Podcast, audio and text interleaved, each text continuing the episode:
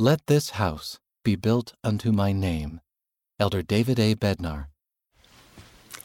In the sacred grove 200 years ago, young Joseph Smith saw and talked with God the Eternal Father and his Son, Jesus Christ.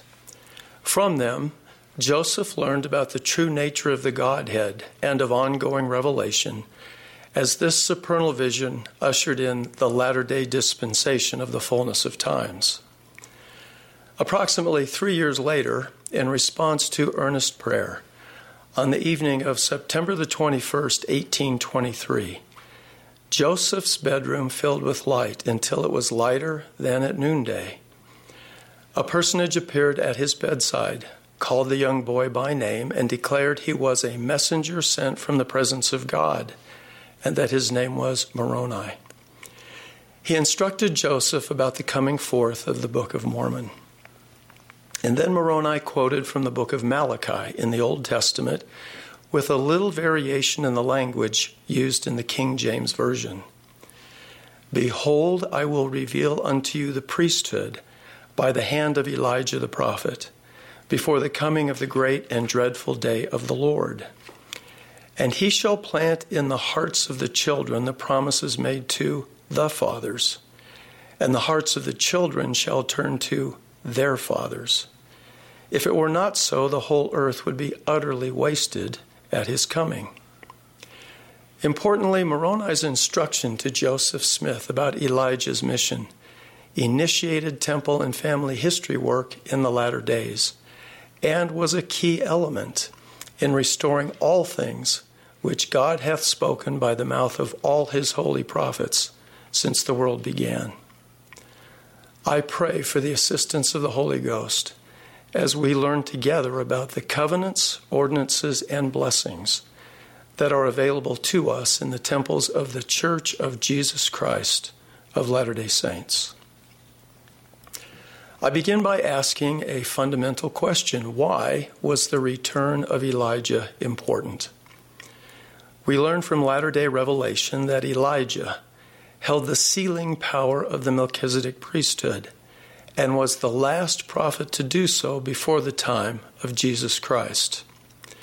The prophet Joseph Smith explained, quote, The spirit, power, and calling of Elijah is that ye have power to hold the key of the fullness of the Melchizedek priesthood and to obtain all the ordinances belonging to the kingdom of God, even to the turning of the hearts of the fathers unto the children, and the hearts of the children unto the fathers, even those who are in heaven.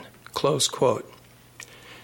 This sacred sealing authority is necessary, so that whatsoever thou shalt bind on earth shall be bound in heaven, and whatsoever thou shalt loose on earth shall be loosed in heaven. Joseph further clarified, quote, How shall God come to the rescue of this generation?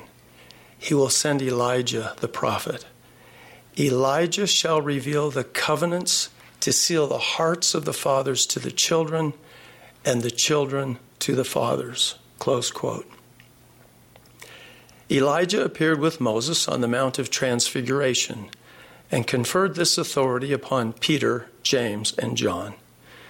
Elijah also appeared with Moses and Elias on April the 3rd, 1836, in the Kirtland Temple and conferred the same priesthood keys upon Joseph Smith and Oliver Cowdery. The restoration of the sealing authority by Elijah in 1836 was necessary to prepare the world for the Savior's second coming and initiated a greatly increased and worldwide interest in family history research. The word heart is used over 1,000 times in the standard works.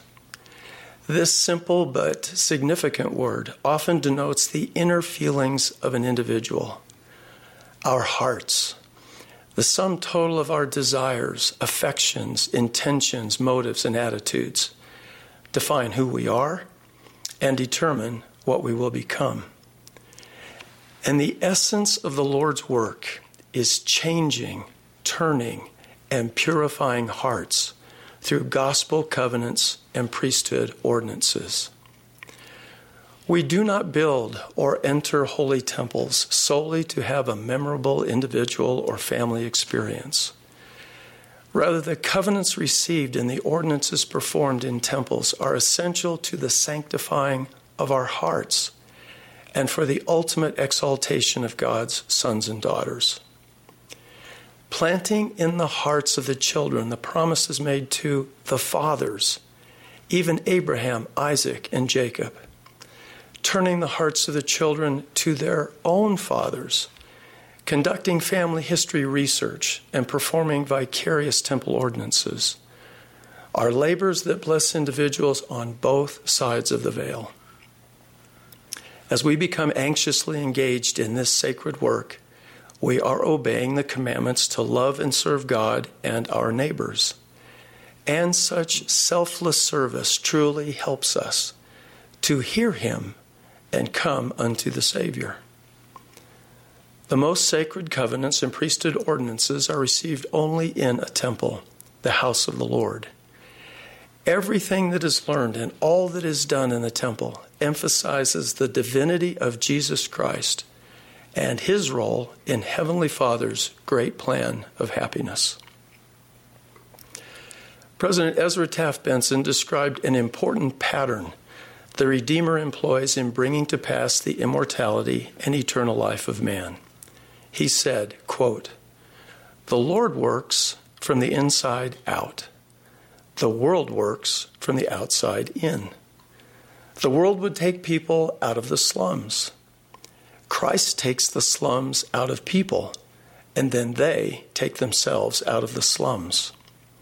The world would mold men by changing their environment. Christ changes men who then change their environment. The world would shape human behavior, but Christ can change human nature. Close quote. Covenants and priesthood ordinances are central in the ongoing process of spiritual rebirth and transformation. They are the means whereby the Lord works with each of us from the inside out. Covenants that are honored steadfastly, remembered always, and written with the Spirit of the living God in fleshy tables of the heart, provide purpose and the assurance of blessings in mortality and for eternity. Ordinances that are received worthily and remembered continually open the heavenly channels through which the power of godliness can flow into our lives. We do not come to the temple to hide from or escape the evils of the world. Rather, we come to the temple to conquer the world of evil. As we invite into our lives the power of godliness by receiving priesthood ordinances and making and keeping sacred covenants, we are blessed with strength beyond our own to overcome the temptations and challenges of mortality and to do and become good. The first temple of this dispensation was constructed in Kirtland, Ohio, and dedicated on March the 27th, 1836. In a revelation to the prophet Joseph Smith, one week after the dedication, the Lord declared, Let the hearts of all my people rejoice, who have with their might built this house to my name. Yea, the hearts of thousands and tens of thousands shall greatly rejoice in consequence of the blessings which shall be poured out, and the endowment with which my servants have been endowed in this house. And the fame of this house shall spread to foreign lands. And this is the beginning of the blessing which shall be poured out upon the heads of my people. Please note the phrases the hearts of thousands and tens of thousands shall greatly rejoice, and the fame of this house shall spread to foreign lands. These were stunning declarations in April of 1836, when the church had only a relative handful of members and one temple. Today, in 2020, we have 168 operating temples. 49 additional temples are under construction or have been announced. Houses of the Lord are being constructed on the Isles of the Sea and in countries and locations previously considered by many unlikely to warrant a temple. The endowment ceremony currently is presented in 88 languages and will become available in many additional languages as temples are built to bless more of God's children. In the next 15 years, the number of languages in which temple ordinances will be available likely will double. This year, we will break ground and start construction on 18 temples. In contrast, it took 150 years to build the first 18 temples. From the organization of the church in 1830 to the dedication of the Tokyo, Japan temple by President Spencer W. Kimball in 1980. Consider the hastening of temple work that has occurred just during the lifetime of President Russell M. Nelson. When President Nelson was born on September the 9th, 1924, the church had six operating temples. When he was ordained an apostle on April the 7th, 1984, 60 years later, 26 temples were operating, an increase of 20 temples in 60 years.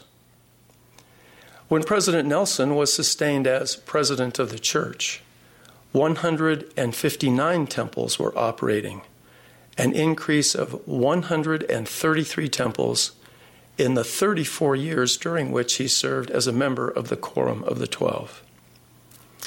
Since becoming the president of the church on January the 14th, 2018, President Nelson has announced 35 new temples. 96% of the existing temples have been dedicated during President Nelson's lifetime. 84% have been dedicated since he was ordained an apostle. As members of the Lord's restored church, we stand all amazed at the ever accelerating pace of his work in the latter days. And more, more temples are coming. Brigham Young prophesied, quote, to accomplish this work, there will have to be not only one temple, but thousands of them and thousands and tens of thousands of men and women will go into those temples and officiate for people who have lived as far back as the Lord shall reveal. Close quote. Understandably, the announcement of each new temple is a source of great joy and a reason to give thanks to the Lord. However, our primary focus should be on the covenants and ordinances that can change our hearts and deepen our devotion to the Savior, and not simply on the location or beauty of the building. The fundamental obligations that rest upon us as members of the Lord's restored church are one, to hear Him and have our own hearts changed through covenants and ordinances, and two, to fulfill joyfully the divinely appointed responsibility to offer temple blessings to the entire human family on both sides of the veil. With the Lord's direction and help, indeed, we will fulfill these sacred duties. The prophet Joseph Smith declared, quote, The building up of Zion is a cause that has interested the people of God in every age. It is a theme upon which prophets, priests, and kings have dwelt with peculiar delight.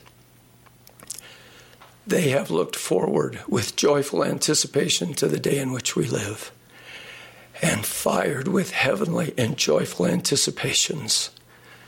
They have sung and written and prophesied of this our day but they died without the sight. It is left for us to see, participate in, and help to roll forward the latter day glory. The heavenly priesthood will unite with the earthly to bring about those great purposes. A work that God and angels have contemplated with delight for generations past, that fired the souls of the ancient patriarchs and prophets. A work that is destined to bring about the destruction of the powers of darkness, the renovation of the earth, the glory of God, and the salvation of the human family. Close quote. I solemnly testify that the Father and the Son appeared to Joseph Smith, and Elijah restored the sealing authority. Sacred temple covenants and ordinances can strengthen us and purify our hearts as we hear Him and receive the power of godliness in our lives. And I witness that this latter day work will destroy the powers of darkness and bring about the salvation of the human family. Of these truths, I joyfully testify in the sacred name of the Lord Jesus Christ. Amen. Amen. Amen.